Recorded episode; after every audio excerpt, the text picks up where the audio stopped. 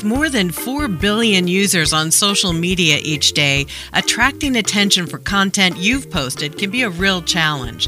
But what if I said you can boost the visibility of what you post in just a couple clicks and a few dollars? Promoted or boosted social media posts are paid placements of content you've already created for Facebook, Instagram, Twitter, or LinkedIn.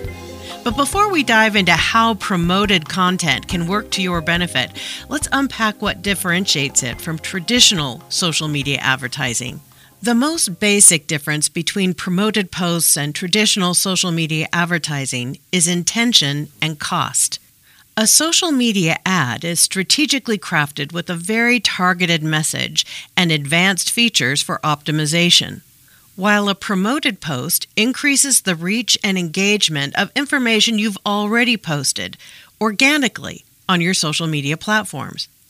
Promoted social media content also appears naturally on your audience's feeds, while social media ads have more options for how they're displayed on each platform. There's a charge for promoted posts, but because it is less expensive, it can be a great way to ease into the world of social media advertising while recycling existing content. So let's discuss when to consider investing in promoted content. Since you wouldn't want to boost every one of your organic posts, organic being information, video, graphics that you post at no cost on your social media platforms, it's important to first determine what you want to achieve. Perhaps you have an upcoming event or thought leadership content you want to elevate with additional exposure.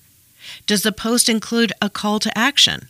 If so, be sure to include a link that leads readers to a registration or donation page and eliminates any unnecessary steps that could compromise your click through rate. A good rule of thumb is to boost well performing organic content because people are more likely to engage with posts that they see have been popular with other people.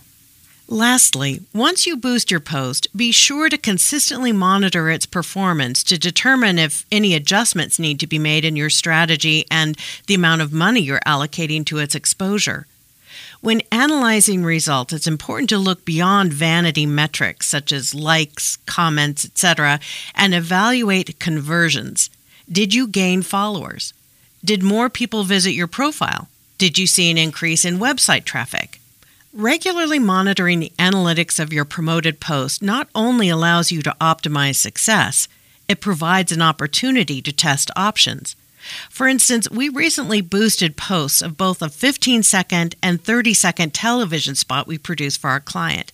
When it became evident that the more condensed 15 second video was outperforming the 30 second version, we pulled the 30 and concentrated the remaining boost on the shorter spot. After all, you don't want to put money behind a post that's not generating the results you want.